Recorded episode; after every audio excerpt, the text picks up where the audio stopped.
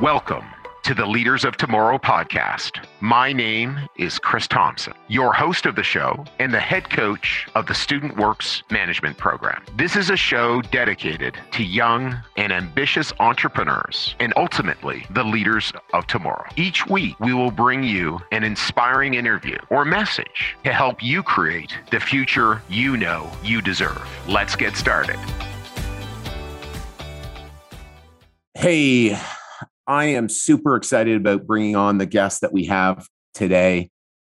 And all this happened was because I had a barbecue problem. My barbecue was was dirty and I, I went to buy some tools at Canadian Tire. And then I started looking at my barbecue and went, well, I don't know if I'm really willing to do all the things I needed to do. So I so it's it's not how because you can look on youtube to find out how you you know it's it's a lot of times who who who can i who can help me? So so i reached out to one of our operators who who's who's made our jamaica trip one of our top performing rookies this year russell app and i knew that he had worked with this company called canadian barbecue boys. And so so he coached me and and, and suggested these are the things i needed to do. But ultimately i i went and said no i'm just going to go hire canadian barbecue boys which led me to meet michael sutton the founder um, and as seen on Dragon's Den, um, and they got he got funded or he he uh, he reached an agreement with Jim Treliving of Boston Pizza. We'll talk about this on the podcast. We'll talk about this young entrepreneur growing from thirty thousand dollars for the business in his first year of university to running a one point two million dollar business, uh, cleaning barbecues across you know largely the GTA, and he's he's got a small expansion in Ottawa. Um, and his goal is to franchise across North America. And uh, uh, he's got 50 employees, over 8,000 customers, and really, really amazing, amazing young leader. So um, I just thought it would be awesome to bring you know this this amazing young leader uh, to our our group of amazing young leaders to hear about you know how do you create a business how do you how do you develop yourself as an entrepreneur okay um, and so so you know what we're up to. It's uh, early November. We're just in the, final stages of our of our recruiting, and as we talk about on this podcast, it's always a game of looking for those fantastic people. So we're looking for fantastic people in some markets that we have availability for. Um, so please send me an email, cthompson at studentworks.com send somebody who is who is interested in our program one of our podcasts or send them to our site studentworks.com and um, and again i would just be really really uh, grateful for those efforts. So i know you're going to love this podcast. It was an awesome conversation with michael and uh, have yourself a fantastic day. Michael Thanks so much for joining us on the Leaders of Tomorrow podcast. So happy to have you. Yeah, thanks for having me. I'm excited. Yeah, no, this is this is awesome, and and uh, you know, so so why don't we uh, why don't we start? Obviously, a young entrepreneur here, building and developing a, a really exciting business, and we're going to dig into that. But tell me who you were, you know, in in high school. Who was who was uh, who was uh, young Michael Sutton? That's a that's a good question. I haven't been asked that in a while, but uh, no, like I mean, I was just your typical guy. I mean, had a good group of friends, played some sports and that kind of thing. Yeah, so you know, I kind of got piqued in entrepreneurship because my dad had his own business, so I was always okay. kind of back of my mind wanted to start a business. Um, and so really, I guess in like grade 11, grade 12, I started to kind of lean towards that. Had a couple like you know summer jobs, uh, got the experience kind of working for people, and wasn't really for me. So I kind of knew from like a pretty early age from high school that I eventually wanted to do my own thing. I just wasn't sure really what that was yet. Um, and so that's kind of, you know, university when I kind of figured that out and started okay. my first business. But awesome. Yeah. Awesome. So, so yeah, so why don't we just, why don't we just dig in that? You know, like one of the biggest things entrepreneurs think about is kind of ideating a new idea right? Like like you know again i i uh, i didn't create this business. So for me uh, that that wasn't an experience i had about oh let's create this student painter industry or let's go copy someone who's doing something in this industry. But i didn't know there were really anything like what you were doing. So so tell tell us about that. Tell us about you know just the the whole ideation idea you know this this the, the creation of the business model the the idea. Yeah for sure. I mean so like I, I crazy how like everyone kind of wants to come up with something completely brand new, their own you know new innovation or whatever. But like I mean, a lot of the times like really great businesses are just stem from looking at industries um, that are maybe underserved or don't have like really strong competition, or maybe the competition isn't doing certain things that maybe you could do better. That's pretty much how we came up with it. I actually got like my parents got our barbecue cleaned. Um, the guy who came by, you know, didn't do a very good job, charged a lot of money. The experience just wasn't really there. Um, and I started to talk to them about it, and like they couldn't really find anyone else. So the the options were super super limited. Um, and like my parents are kind of like the typical, you know, like middle income type consumer. So I'm like, if they'll pay for this service, other people will do. And oh, no one's really offering it. So we started kind of from there and started to dig in, and we found that you know we started calling up the competitors and seeing what they would quote, what the process was. You know, it was even difficult even just getting like calls back to get quotes. Um, and then yes. we would tell them like, you know, we're not directly in Toronto, we're out in Oakville, and they're like, oh, we don't want your business pretty much. So we started to just see like a lot of issues, and then that kind of sparked, you know, from our entrepreneurial type mindset. Well, there's an opportunity here. Um, so you know, pretty much like first year university, we started to plan it out how we would go about doing it, and then in the summer there, we just jumped outside, started knocking on doors really before we even knew how to clean barbecues. Um, mm-hmm. started selling it based off of kind of what we knew about the service already. And just like our first day going out, we went out for about like an hour and we got five sales. Um, keep in mind we were charging charging like very low prices just to kind of test it out. So people were like, yeah. oh, 60 bucks, yeah, for sure, come by. Um, but we use that kind of just as like our just to confirm that people would actually pay for this and then figure out kind of how to even do the service. yes, exactly, exactly. So so so okay, so you the summer of your grade 12 year, you have this experience, you're you, you know, your parents see this, you see a market opportunity, you start calling around, you see that it's an underserved market, right? And that one of the things that I think a lot of people don't see is is that is that it's they you know they talk about scratching your own itch. It's like, "Oh, I was looking for something, there's nothing here." and and and then okay hey and and by the way that's that's what happened to me that's how we we met uh but anyhow we'll get to that later but um but but so so when you talk about we, I know you had a, a, a, a partner early in your business, and I'm sure that you're still buddies, et cetera. But but you know, talk about the decision to do it in partnership early. Was it really well thought of? You know, that sort of thing. You know, the working in partnership versus doing it on your own, because that's yeah. something that comes up a lot for entrepreneurs. When you're like kind of starting out, especially like super early on, I think it's super valuable to have a partner, someone who can you can bounce ideas off of um, and like really like when we started this business, like we lived together, we did everything together, and it really helped establish the entire kind of like ideology behind the business and the like foundation of the business. Um, if I did it on my own, there's no way we would have kind of been where we are now, right? Um, so I think it's super valuable to have whether it's a business partner or like a mentor or someone that you can kind of bounce ideas off of, get feedback from, you know, and, and even like sharing the responsibilities, like having someone else there who can now you go do like these things, I'll go do these things. And like ideally you're both kind of good at different things. So mm-hmm. it really makes it a lot easier in terms of just like developing everything. Because when you're doing everything on your own, it's it's obviously a ton of work, right? It's a, it's a ton of work and usually there's a skill set difference when there's two people. Somebody is just better at that area someone's better at that area and and that that gets that's that gets created. So so so first of all i know i haven't asked about your partnership before but i know i can ask more because you said it went well. So so that's great. So uh so and again that's something you can talk about publicly. So so let's talk about you know what happened early how did you support each other how did you hold each other accountable? Maybe also some challenges and i know it worked out well. So some challenges just for some some our leaders listening. Okay what what what were some of the keys so that michael says it worked well right? And and and you're still buddies. So so so let's walk us through that. Yeah for sure.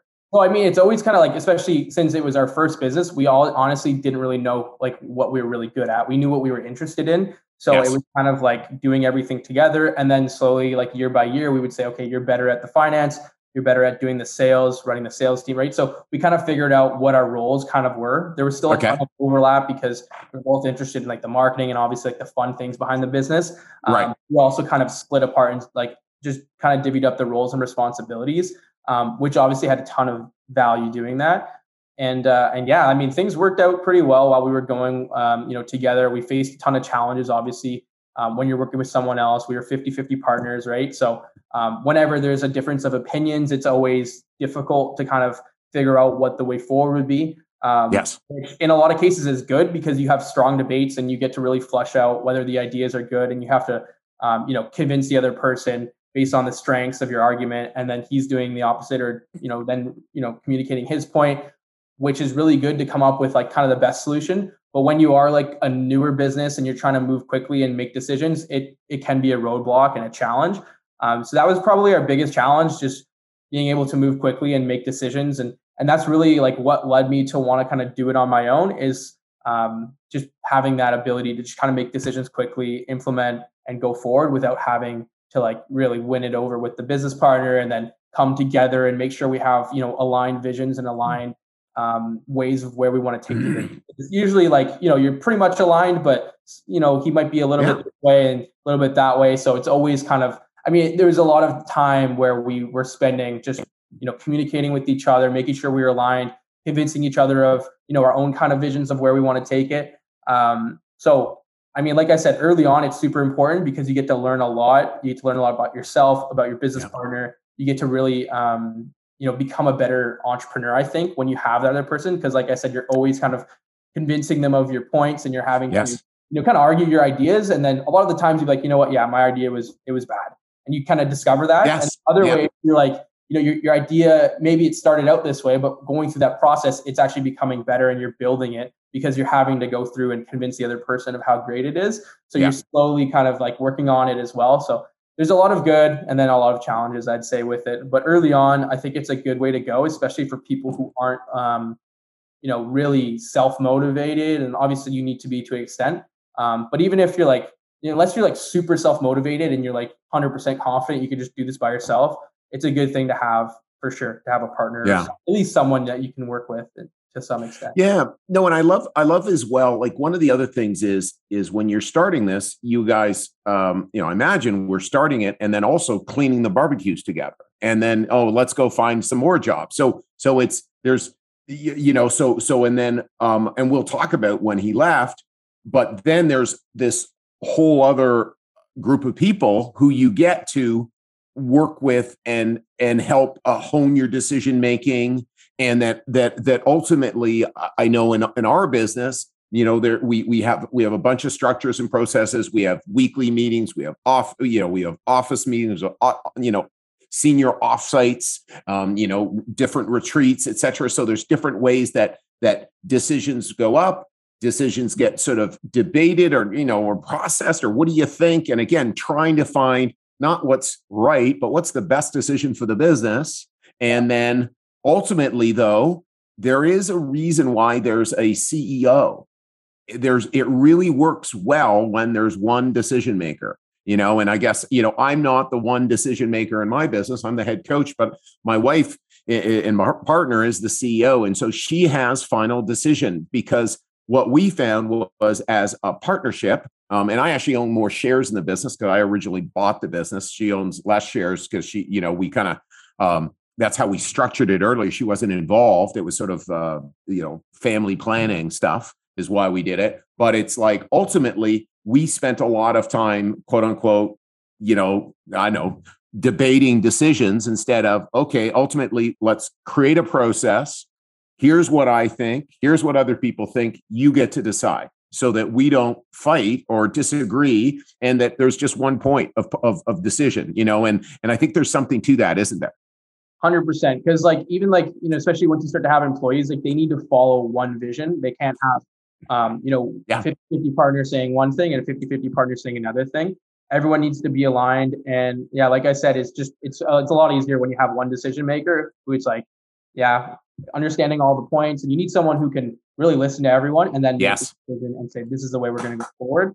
Um, mm. For sure, I guess. Yeah, and, and in and in some ways as well, Mike, I could see you know, it probably helped you as well because I can tell you're very strong-willed and stubborn and assertive, which are great skill sets to have, and potential vices, potential problems, right? you know, so but by having your partner for for a number of years, it's like, oh, I've learned how to communicate and bash things back and forth and work things out and be challenged. And then all of a sudden, you've got a team that now can challenge you. And I can tell just how you're talking. They do. which is good. And like you said, you listen, you get feedback, you, and then and then ultimately someone has to decide decide which way to go. Exactly, and like right now, I feel like it, the business is just like it's just working so much better with mm-hmm. that structure because you know I have a really good like management team and guys under me who will give me yeah like you said honest feedback. We'll debate things, but then yeah. at the end of the day, I, I, can listen to everyone and then I get to make the decision. So yes. you know, things get decided very quickly. We can implement very quickly. Yes. Um, and that's, I mean, especially when you're a seasonal business, like I mean, we both are. You have yeah. to be able to do that, right? Because yes, you only yeah. have so much season to make revenue, so you gotta you gotta really maximize it as much as possible. Absolutely. So okay, let's go back. So we're cleaning some we're cleaning some barbecues. We're charging sixty bucks.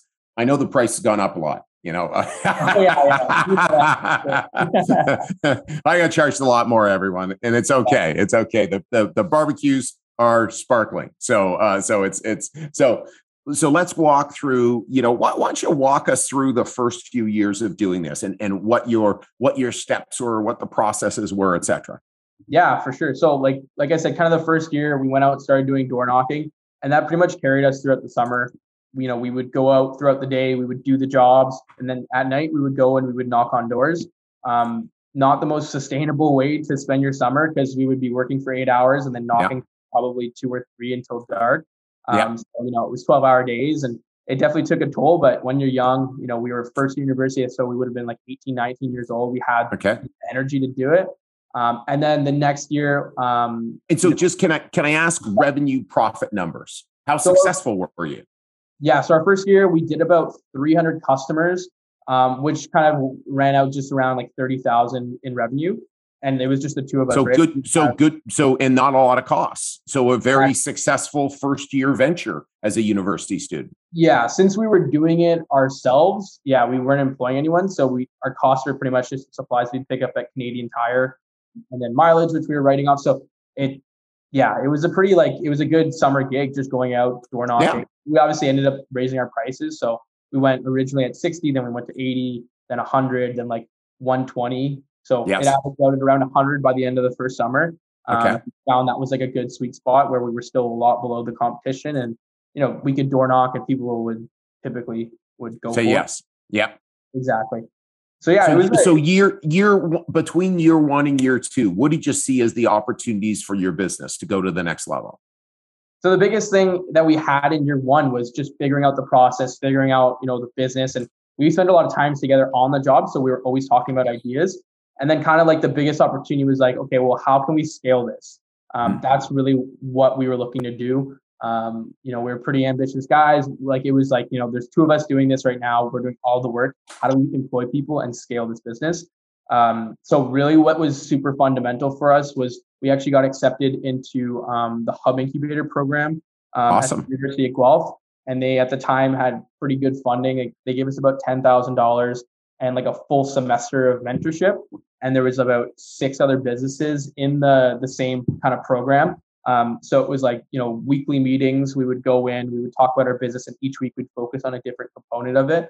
So we really spent a ton of time in the off season just planning and developing and figuring out like how we were gonna pretty much make this a business because it was just two guys doing, you know, working working hard. Exactly. Okay. How we're gonna make this a business, and uh, we put together a ton of stuff, right? And then so that next year, you know, we hired teams. Um, we we had a lot of things that we figured out, um, and we did I think about we did 700 jobs and more than double the revenue. So we did about 100,000 in revenue that second year.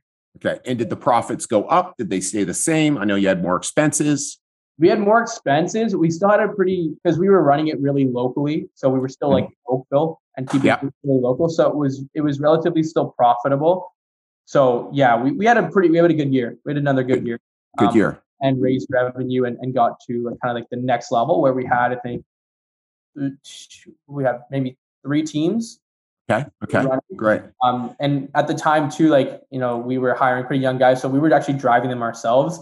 So okay, ah, there's yeah. Team, I would take a team, and then we had one other guy who was a driver, so he would like you know they would drive, um, and so we would just drop drop them off. We would uh, you know go on our laptops at Starbucks, you know handle yeah. the customer stuff, you know sales and and that kind of thing, and then go pick them up. So we were also kind of like a little bit involved in the operation, like we would do quality control very easily walking into the yes. backyard. We are also kind of pushing the pace and making sure things were efficient, which is really good. and we started to move away from door to door that year. Um, we actually discovered this great thing called digital advertising and yes. started using Google AdWords. And at the time, there was no no one paying for the like barbecue cleaning AdWords. There was no, none of the competitors were doing it. So we, we, got a steal of the deal. Everything we were bidding on was pretty much unmatched. So we had really low costs of acquisition.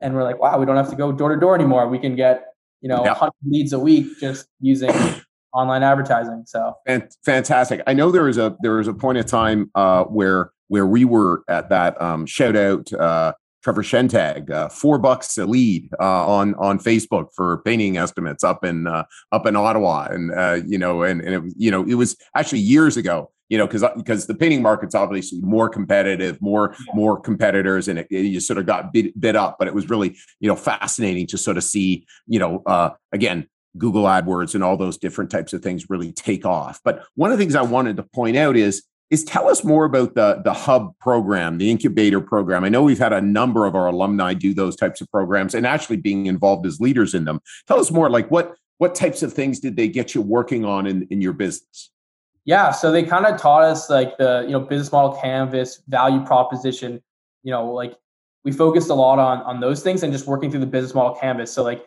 you know each week we would focus on a different component of that and really just mm. building out like the business model um, okay and I mean, probably the most value we got from it was being in there with other businesses. And every business in there was from a different kind of like industry, and they do that on purpose. So it's like yes. not really competing, and it's you get to just kind of see things from completely different perspectives.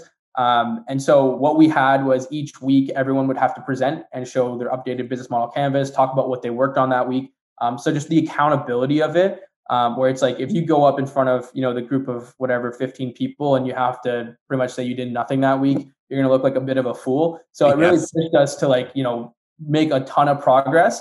Um, and then it was just also great to get feedback from a bunch of different like really awesome businesses and you know people had great ideas that we implemented and that kind of thing right um, so yeah it was it was a really cool program and then obviously the funding they gave us about 10 grand at the time that was like a huge portion of of, of our for revenue. sure Yes, so it was great. We got to throw that right into like developing for the next year, and that definitely helped okay. a tremendous amount at the time.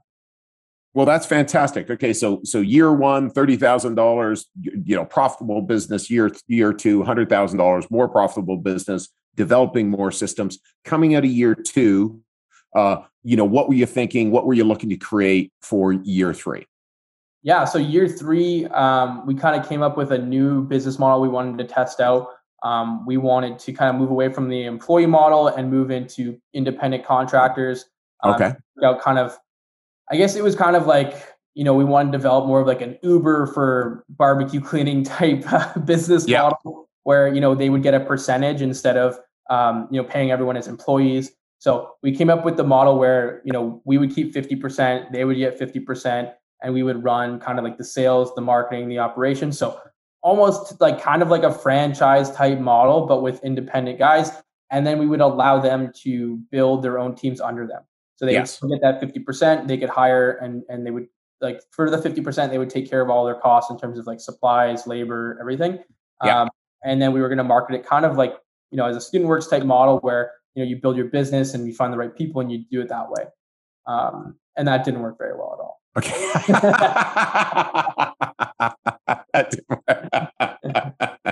and so, so I love it. I love it. So, so what you know, and again, right? You know, we we've had Brian Scudamore on this project on the on this uh, podcast, and I, and I know I know he's a he's a uh, you know someone who you look up to one eight hundred got junk CEO and and just just amazing Canadian entrepreneur, just an incredible guy. And you know willing to fail is something that all leaders need to be all entrepreneurs need to be willing to fail. And and okay that didn't work. I got so many things that didn't work. So what didn't you work? Because because because remember if it's just failure and it didn't work and we moan and complain well we don't get anything out of it but if we go and say here's what we learned and here's why it didn't work and this is now how we're going to refocus so what do you, and I know you already did that, Michael. Yeah. yeah. So, I mean, what really like you know, obviously we just did we weren't prepared for all the challenges that would come with that kind of business model. Yes. Um, losing a ton of control and quality was like probably one of the biggest things. And at the time, like we weren't super great with the financial budgeting and everything like that. Um, so we kind of just spent what we need to make it work. Um, so we ended up that was our first year that we actually lost money. Um, Okay. Obviously, a huge hit to our confidence and everything because you know we're putting in 80 hours a week and working super hard, and to come out of it and be like, now we're actually putting our savings into the business to keep it going was super difficult. Um, but yeah, like there was just so much stuff that kind of came up that we weren't really ready for, giving all that con- control to people we were hoping, you know, they would grow their teams to this much, but they actually grew their teams very limitedly, or some of them would Yes. not grow their teams at all. Yeah. Um, we didn't find the right people for that model. We had maybe a couple of them who might have been the right people, but the majority weren't. Um, so we kind of missed all of our projections that year and overspent. And yeah, so the next year we we obviously learned from that. Um, it was uh, it was a big kind of wake up call, and we uh, we kind of took the business in a completely other direction. We moved back to the employment uh, kind of model, and but implemented a lot of the same sort of ideas behind you know decentralization because obviously second year we are driving people around third year we went a little too far in the decentralized Yeah. you know way and gave a little bit too much away and then the fourth year um, we decided to kind of implement the employee model sorry the employee model but yeah we still gave a lot of autonomy as well so the guys would go and pick up their own supplies and they would we had a, a system where they would expense it they would use Yes. their vehicles and we would expense through mileage right so we handled it as an as an employee model, but gave a lot of autonomy to the teams.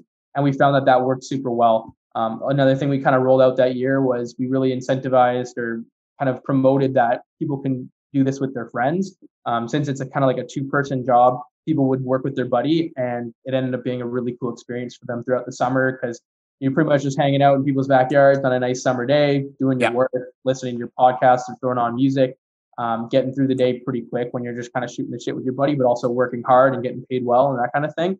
Yeah. Um, we found that it was a better experience for the employees when we kind of took that model and did that one, and then it was also profitable for us as well. So Okay, great. So so a lot better and do a lot of more budgeting and that kind of thing. So 2019, what did your sales go to in 2019? 2019, we were at about so we went from um, so if we want to go back, so we did 100,000 in the second year. The third year we did um, 180. Okay. not profitable. And then 2019, we did about 360. Okay. Double doubled the business and and much more profitable, I'm sure. Yeah. Yeah. Yeah. Okay. But Okay. to actually pay ourselves money that Yes. year, right? We drove salaries and we were profitable at the end of the year. So Okay. Okay. And so so where were you in school 2019? that would have Were been you still finishing? that would have been our fourth year. But we were so we were in co-op programs, so we had five years. Okay. So you're still you're still in school w- while running a $360,000 business. Yes. Yeah. Okay, great. And it's and really as well, like um, you know, finding friends who want to work together is a huge thing. You know, I know that's one thing we do in our business is when our when our local operators find somebody who's good, hey, see if they know someone, go work together. And and that's just so great. You know, it's it's fun, it's enjoyable, you know. Now, did the did those people market for you? Did they also do part of the canvassing or did you just feel no with with the way it was so easy to get work online or leads online we didn't need to? They did, yeah. We had uh, at the time we had them like you know we would set them up with lawn signs and flyers, and we would have them kind of throw flyers around neighborhoods when they were in nice areas and putting up lawn signs and that kind of thing.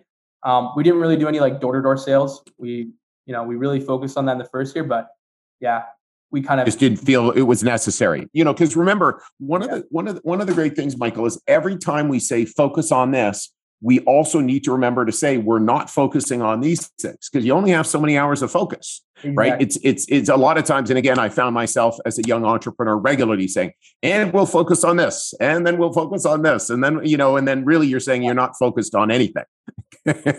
Yeah, exactly. So yeah, we had them doing some stuff, and um, we kind of like after that year, I kind of we kind of like moved away from it even more because okay I found that it was pretty expensive to have people going out, like paying them hourly to go out and do flyers, paying them Yeah. to do like these like mo- local marketing type things where we can get a better like ROI from digital advertising or radio and like, other things that we've done. Okay. Okay. And so, uh, so we've got uh, we've got um, a bunch of workers working successfully in the business. So, how does what's the sales process, Michael? Is that just over the phone, not necessary to see people? Is that is that always how it's been at that point in the business?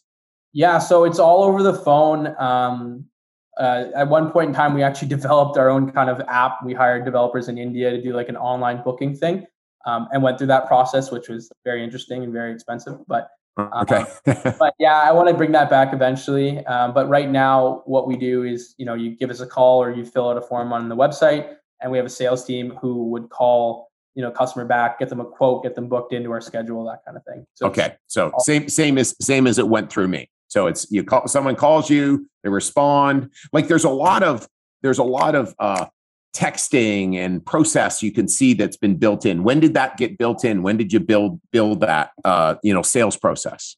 So that was the like the next year so year five okay. that's when things really so i ended up i bought my business partner out at the end of the fourth year and then okay. year um yeah i i kind of you know implemented a field service management software and we we put a lot of you know i put a lot a lot of time into like really put put like bring the business into the direction i saw it could go. Um and uh, building a sales team we had i think five people who were just doing sales and then like a head of operations. And so building out the team starting to develop that you know that team who can really manage and, and do all that sort of stuff because originally it was really just me and my business partner doing all that. Right. Uh, so so yeah that was really like the fifth year is when i'm like you know what? Let's let's scale this even more move into new areas um, increase revenue and be profitable uh, okay one thing i think we we we jumped over though i was just looking is is is we jumped over dragon's den so I guess in, in, so so yeah so so I, so don't worry we won't miss that. So so I guess in so why don't you walk through? Uh, so hold on let's let's complete 2020. So you you you, you bought your uh, your partner out. Uh, you you you grew the business more systemized in sales, more staffing. What were the sales there? Was it just over 500? So 550,000. 550,000. Awesome. And, okay. and more profitable than any other year. Okay. Okay. Fantastic. So so so good a good uh, a good arrangement with your partner. Um, so so t- so tell us about Dragon's Den. Like uh, you know, obviously you you you watch it, you know of it. You know what yeah. young entrepreneur, what entrepreneur doesn't know about Dragon's Den, et cetera, in Canada or, or Shark Tank. So so it, so did you reach out? What what what was what? How did that process go? Yeah, for sure. So for that, we'll have to go all the way back to 2018. Yes. Uh, but yeah, we uh, honestly like we were just kind of you know normal day, and uh, my business partner got a call on his cell phone, and it was one of the producers.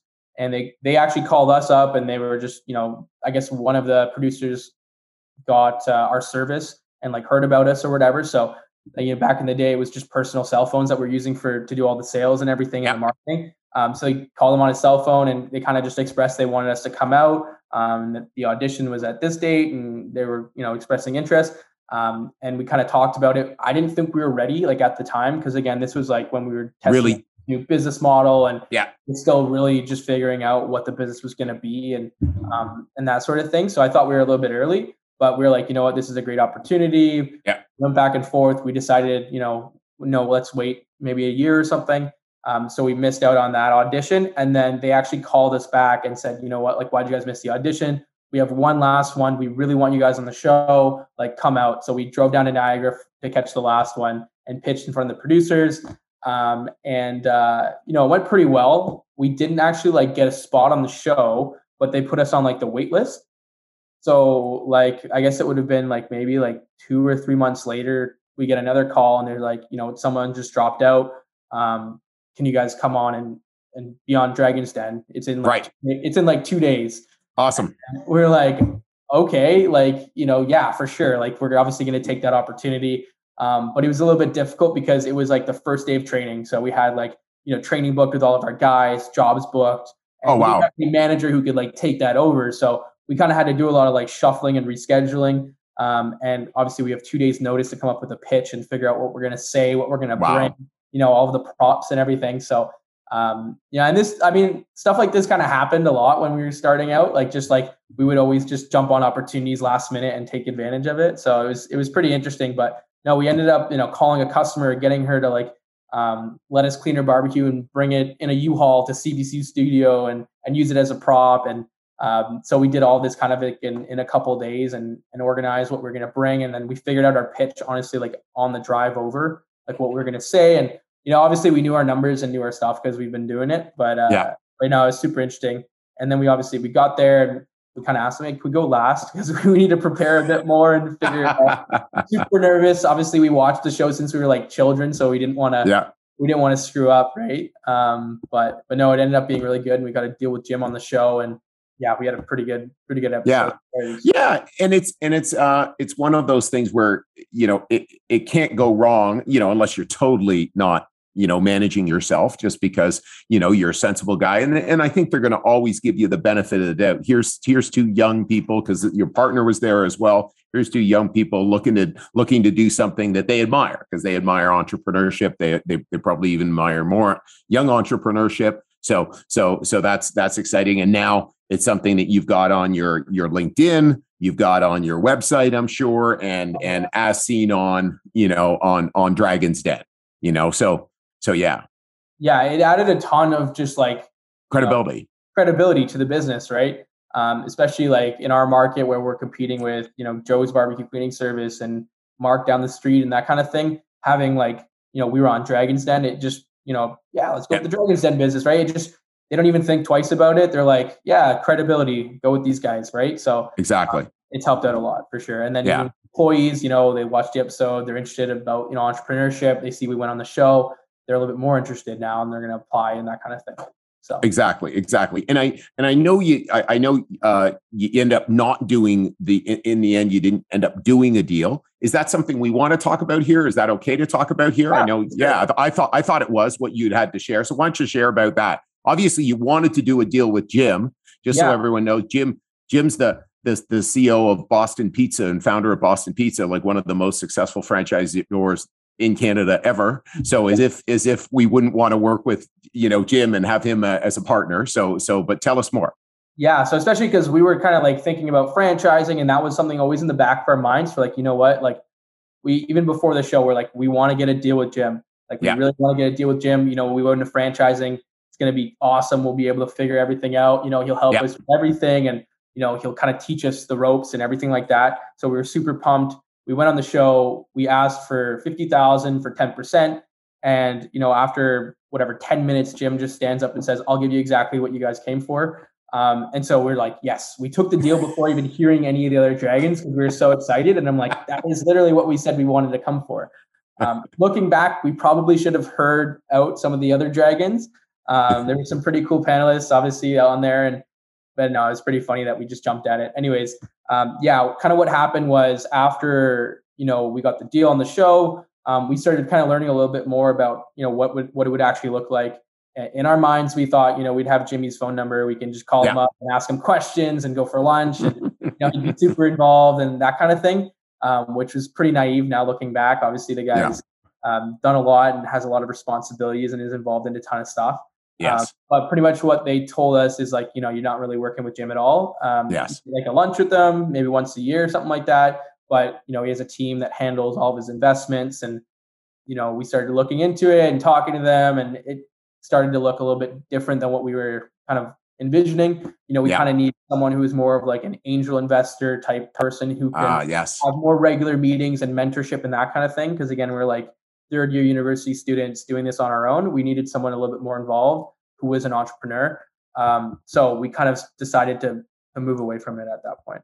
Yeah, no, I can totally see that. And again, like you said, you know, Jim Treliving, how many businesses is he likely involved with, and how much, you know, uh, and you know, so so many so many things. So you could just imagine that he needs a team of people to support him, right? So so you totally get it it so. made so much sense after we figured it out. But like before, yeah. we had this like dream, we had just hanging out with them and just asking them questions and stuff. Yeah, but well, that's no, that's that's great, and it's such it's such a fun story. Um, and uh, and uh, and and that's great. So so 2020, we have a really great year, five hundred fifty thousand dollars for the business. Um, you know, you know, I guess I guess that was the, the also the year of the pandemic. So so I guess you just rolled right through the pandemic you didn't find that that was an impact on your business or was it a positive impact or could you tell or?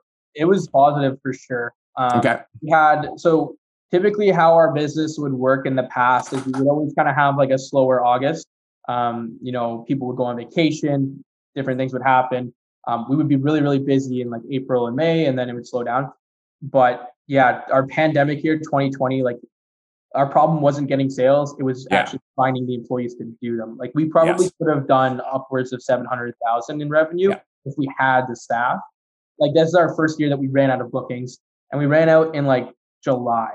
Like it was like close to the end of the summer, and it's Yeah. just like we had to turn down business or try and book people into 2021 because you know we had no availability. Um, we even had to end up canceling some jobs at the end of the season, which always Yeah. hate to do or pushing them to the next year just because Yeah. no no we didn't have enough people to do them.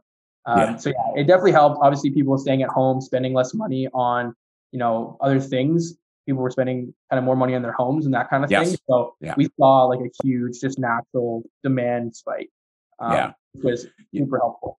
Yeah. Totally, totally. And and I know for us, we always, um, you know, or or largely, you know, we start to run up to the capacity that we actually can produce in July. You know, uh, so so it's it's it's uh, um, you know, we're really really good in sales, and then it's like how much? And that year specifically, and then this past year again specifically, so challenging to get the teams of people to do all the incredible amount of work that we booked. So so I totally totally hear you, and um, and so so going from 2020 so we had we we've we've got we've got covid you're running digitally people are going into the backyard so it's really not that challenging. I know you had our place and and um, you know we were looking to you know be really uh, covid uh, friendly. M- michael wanted to come and meet with me uh, and just you know get to know each other and and and, and develop a relationship. So so and uh and so it was like, oh, we we talked through the screen door with masks, you know, and then we said, okay, let's set up a Zoom call just so we could be, uh, you know, quote unquote responsible. But um, but but uh, but yeah. So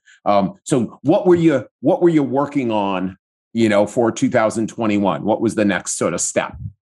So yeah, so 2020, um, yeah, we had another great year, and that was kind of so moving into 2021 is when I started to look into franchising more seriously. Okay. Uh, really started to kind of think about that as like a future avenue.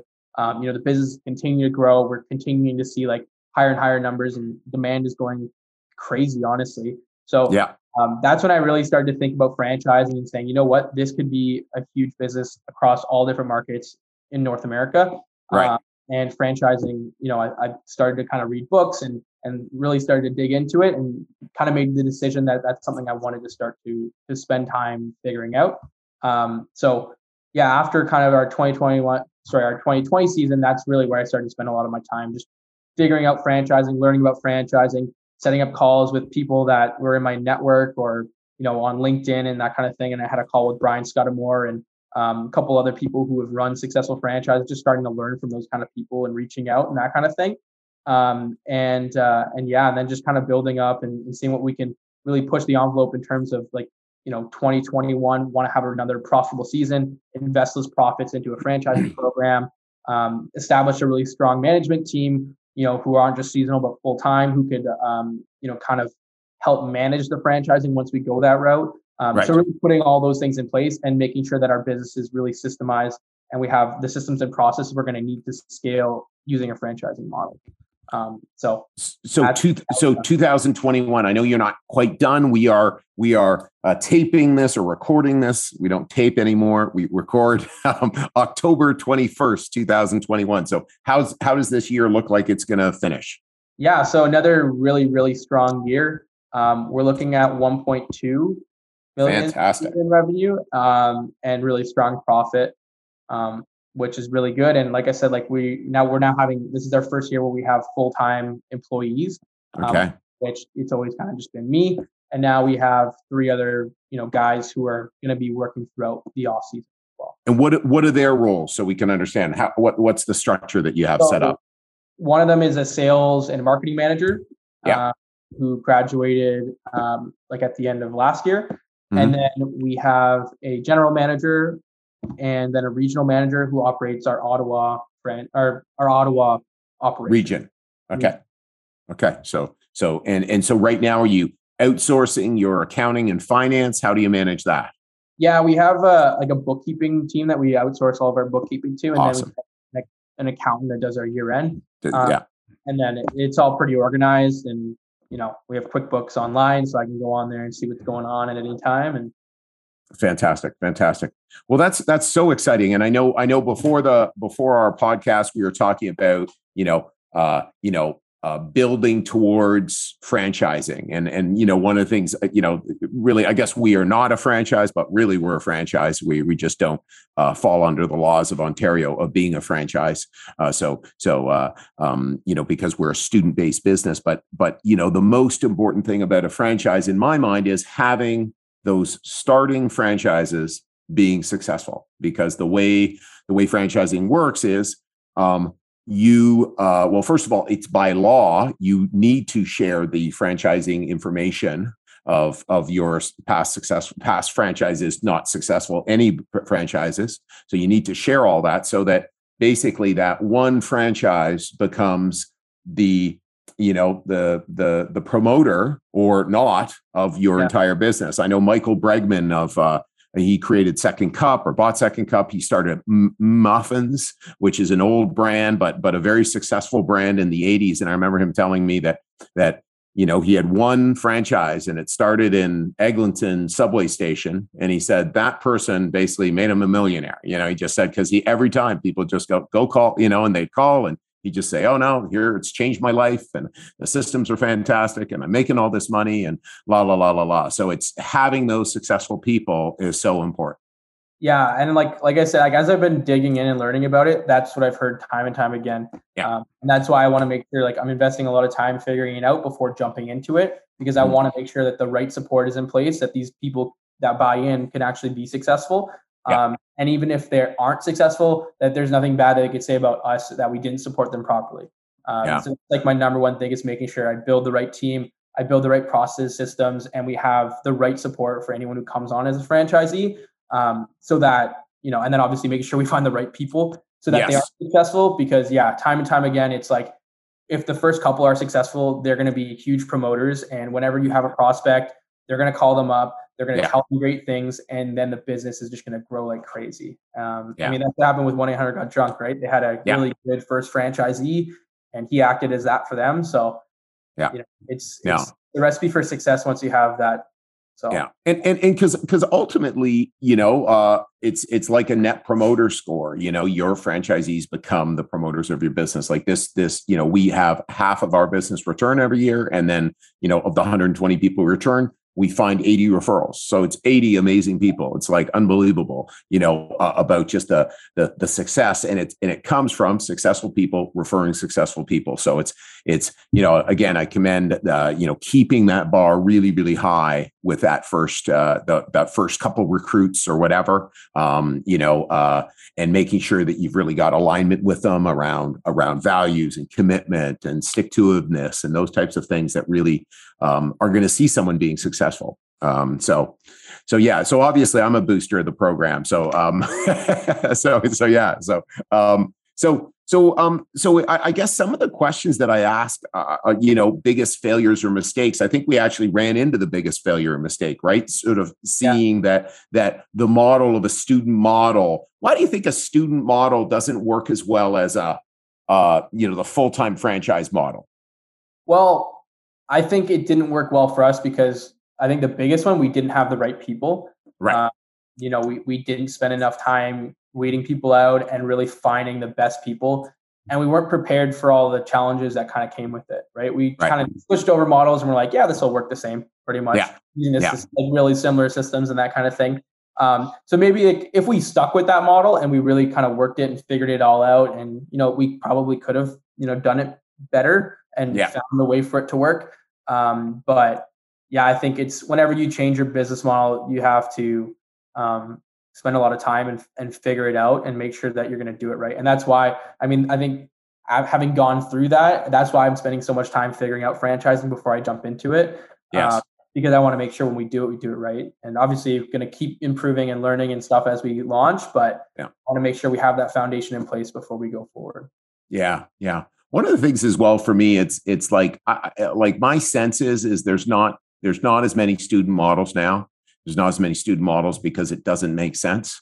Meaning why don't why don't i create a full-time model where i have 12 months of revenue right? And i have somebody who's fully vested you know? So so to me it's like we're a legacy brand that again works really well but again i certainly wouldn't recreate it. I wouldn't i certainly wouldn't start this business again. It's just so hard to get where we are um and uh um, that's my that's my thought is is that is that you know uh, you know you don't have to deal with the seasonality. It's like well, great we can we can start working as soon as as soon as people allow us to start booking we can we can start working. We can run right into the fall and not not be impacted by you know schools et cetera et cetera, et cetera. yeah no i totally agree. It's tough. The seasonal business is super tough especially like mm-hmm. you really need to grow it to a certain level like especially where you guys are now um to to be really successful right? Like starting it out is a, it's a grind because when you're only yes. able to make revenue for like six months you really have to make sure you maximize those six months. Yes. Uh, and there's really no room for error because you screw up one of those months, you just lost all your profit for the year, and there's no yes. getting back. You have to wait till next year, right? So yes, uh, exactly. it's tough, especially like that's what we're looking into now as we start to bring on full time people. Um, it's really tough if we're only making revenue for six months and we have to pay salaries. Um, you know, we have to really consider that. Um, and now we're starting to look into services that we can offer throughout the winter. Um, yes. to kind of level out the seasonality um, we're always going to have like stronger months probably in May and June when when yeah. the season kicks off.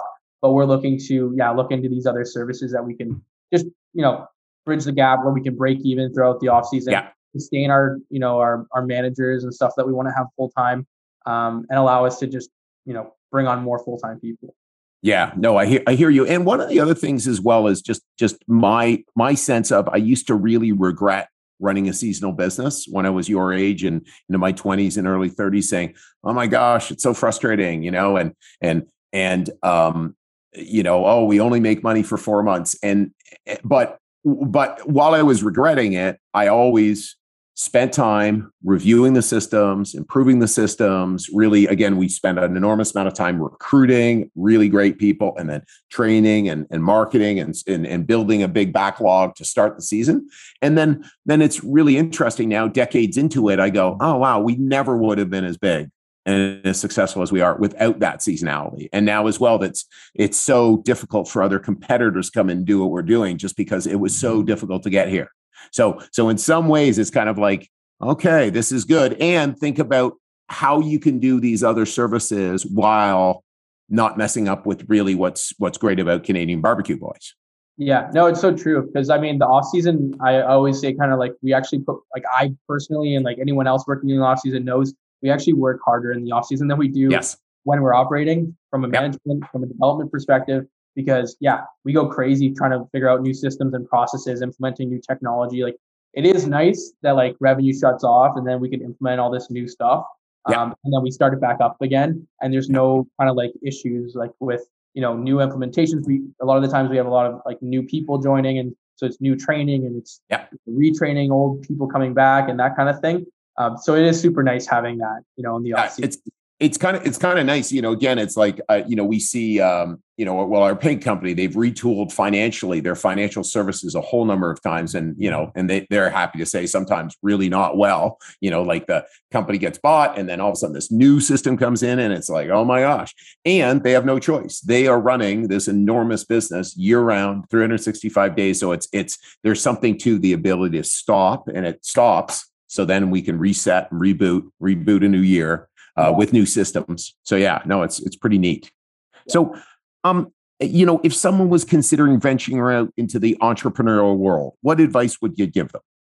I mean, I think the biggest thing, and I can kind of attest to it pretty well, is just like don't kind of look for that big idea. Try and uh, look at opportunities in current markets and just get started, especially if you're young, especially if you're a student um, it really is like the best time to start a business. And you've probably heard that before. Everyone's probably yeah. heard that, but it is so true when you don't have any commitments, um, you know, financially, you know, you either have your parents or you're in yeah. school or whatever. Um, you can start a service business. You can start, there's really any business that you see an opportunity in and you can make enough money to kind of feed yourself. And, you know, it's the best time to start. You're not, you're not depending on, you know, no one's depending on you at that time. So um, I would say, yeah, just get started and, you know, just the first business you start might not be, it's, it's definitely not going to be the last. So yeah. it's really just about jumping into something and you learn so much when you do it, um, no matter what business you start first.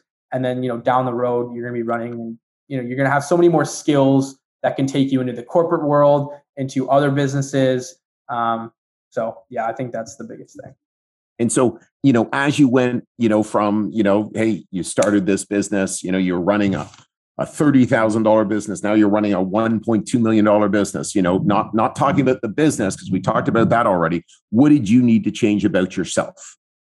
So yeah, I mean, it's super interesting because like every kind of level, like you have, like it requires a different me pretty much. It, it requires yeah. a different person running it. Right. So like 30,000, you know, it was all just about like effort, like just yeah. spending the hours, going, knocking on the doors, doing the sales um, and then, you know, even growing, it was like kind of like we were low level managers running small teams. Now we had over 50 employees this year. So it's like now I'm running a pretty big team. I have managers under me. So I'm, yeah. you know, managing projects and um, like, so what, what really has changed is like I really had to learn how to be a leader and a manager um, and be effective in leading people who lead other people right so yes. Um, learning all of that has been a huge challenge it's been super rewarding though and um, I'm still kind of just touching the tip of the iceberg, but I'm uh, I'm loving every day. So yeah, no, lots lots of the business you have to change, right? Like as you yeah. grow. You know, you 100% do, uh, and and it's it's so it's so fair. You know, really, the business is ultimately restricted by you, right, or your team. You know, because ultimately, as well, it's it's it's you know uh, you're going to need people who have skill sets that you don't have to be the company that you want to be. And i'm and i know that company that you want to be is you know tens of millions right? You know so so i'm sure you see a vision for this business. Could it be a hundred million dollar business? You know yeah like if it can be this why couldn't it be by through franchising? You know you put this across north america or whatever and you say hey this is what the this is what the model could look like. So uh, but it's it's it's it's it's going to take a lot from you and going to take a lot from your team to of course get some someplace like that. Oh for sure. Yeah. That's why i just i mean want to keep pushing it every year growing the team like using the profits from the the business to grow the team build the franchise system um, and scale. Okay. And so so what about habits? What what what key habits would would someone want to steal from you? Key habits. Um yeah, I think I mean the eh, I don't have a lot of great habits, I'll be honest with you, especially like okay. coming out of like starting the business. Um, you know, I used to be really into working out and that kind of stuff and like putting in 12 hour days. Anyone who actually does that know that like, you know, the good habits kind of go away pretty quickly, especially when you're in a seasonal business and everything's on the line to make sure that things run smoothly for four months. Right. Um, but probably like the biggest thing is I've started to to like step back and really learn about um, my limitations. Um, mm-hmm. So really, a habit I've worked on building is making sure I don't burn out every year. Um, right. Because as a seasonal business owner, it gets really crazy and hectic. You know, handling so many different things. Um, so understanding what my limitations are, um, maybe ratcheting back expectations at some points. Um, and also relying on my team and, and kind of giving up control to them to have like you know kind of relying on them to manage certain things so i'm not in every um, you know aspect of the business and i don't have to extend myself too far um, so pretty much i've gone through like a pretty bad burnout like some worse than others each year but yes. now i'm really starting to learn and, and say you know what like i need to rely on my team i need to understand my limitations and i need to build good habits to make sure that i'm able to bring my kind of a game every day um, yeah. and not have those like kind of bad days and and that kind of thing well, that's that's a that's great for our young people. You know, one of the things we really do, we have a, a value: work hard, play hard, have fun. And so we get people, you know, who work hard in our business. They're very, very, you know, well, people don't last, you know, if they're not hard workers. And then really work with them to not work so hard. You know, again, hey, are you getting a break? Are you getting some workouts in? Are you eating right? All those sorts of things. Because, like you said, then all of a sudden I start breaking down, and you're the guy so you you you make bad decisions, or you're not you're not attuned to people's feelings, and and you know your EQ drops off because you're really tired, and then all of a sudden it's not a safe place to work, or not not safe, not a happy place to work, right? And it just doesn't it doesn't work. So yeah, yeah, it's really great seeing that, and certainly I I, I would have uh, would have been a something that I I worked on as a young person as well, getting good good good at that, managing my personal health. It's hard to learn. I mean, especially like because everyone kind of preaches, I mean, like work hard and stuff, right? Yes. So it's, it's hard to really learn what your limitations are. And you kind of have to go through, you know, burning out or go through like that period. Yeah. You work too hard and you're like, oh, maybe, you know what I mean? But you, you got to just learn to listen to your body and understand, you know, when it's time to, to take a break and um, understand that like, you know, there's nothing wrong with really listening to yourself and, and treating yourself properly. Uh, yeah. Long run, you, it's going to work out a lot better. So. Hundred percent, and and you don't know what's too far until you get to too far. Exactly. Right. So you so you get to too far. Oh, that's too far. Okay. Well, hold on. You know, we got to pull back from there. So so final question: When you think of the leader of tomorrow, Michael, what comes to mind? Um, honestly, like just entrepreneurial. That doesn't mean that you know leaders need to start their own business. Um, but I think it's super important in like today's economy that everyone has kind of like an entrepreneurial toolbox where they're able to be innovative, think of new ideas, and under like kind of look at the world through the lens of an entrepreneur, whether you're working for another company or working for yourself. Um, so I think as a young person, it's super important to start building those skills. Um, a lot of people start pretty late in life, or maybe don't don't build those skills at all. Um, so if you can get a huge head start and um, you know just start something when you're young, I think you'll be so far ahead. Um, and that's really the biggest thing that you can do to become a leader I would say. Fantastic, fantastic. well, well, Michael, I really appreciate your generosity on you know coming and uh, and and joining the podcast. I'll, I'll, you know obviously be watching you know your your ongoing success and uh, and really excited about what you're creating at Canadian Barbecue Boys.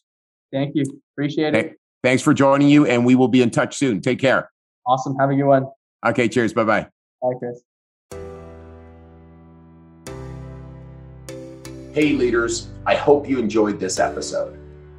By now, you are aware that we work with ambitious students every single year to not only help them run their first successful business, but to further their development as a leader and give them an unfair advantage in the future over their counterparts.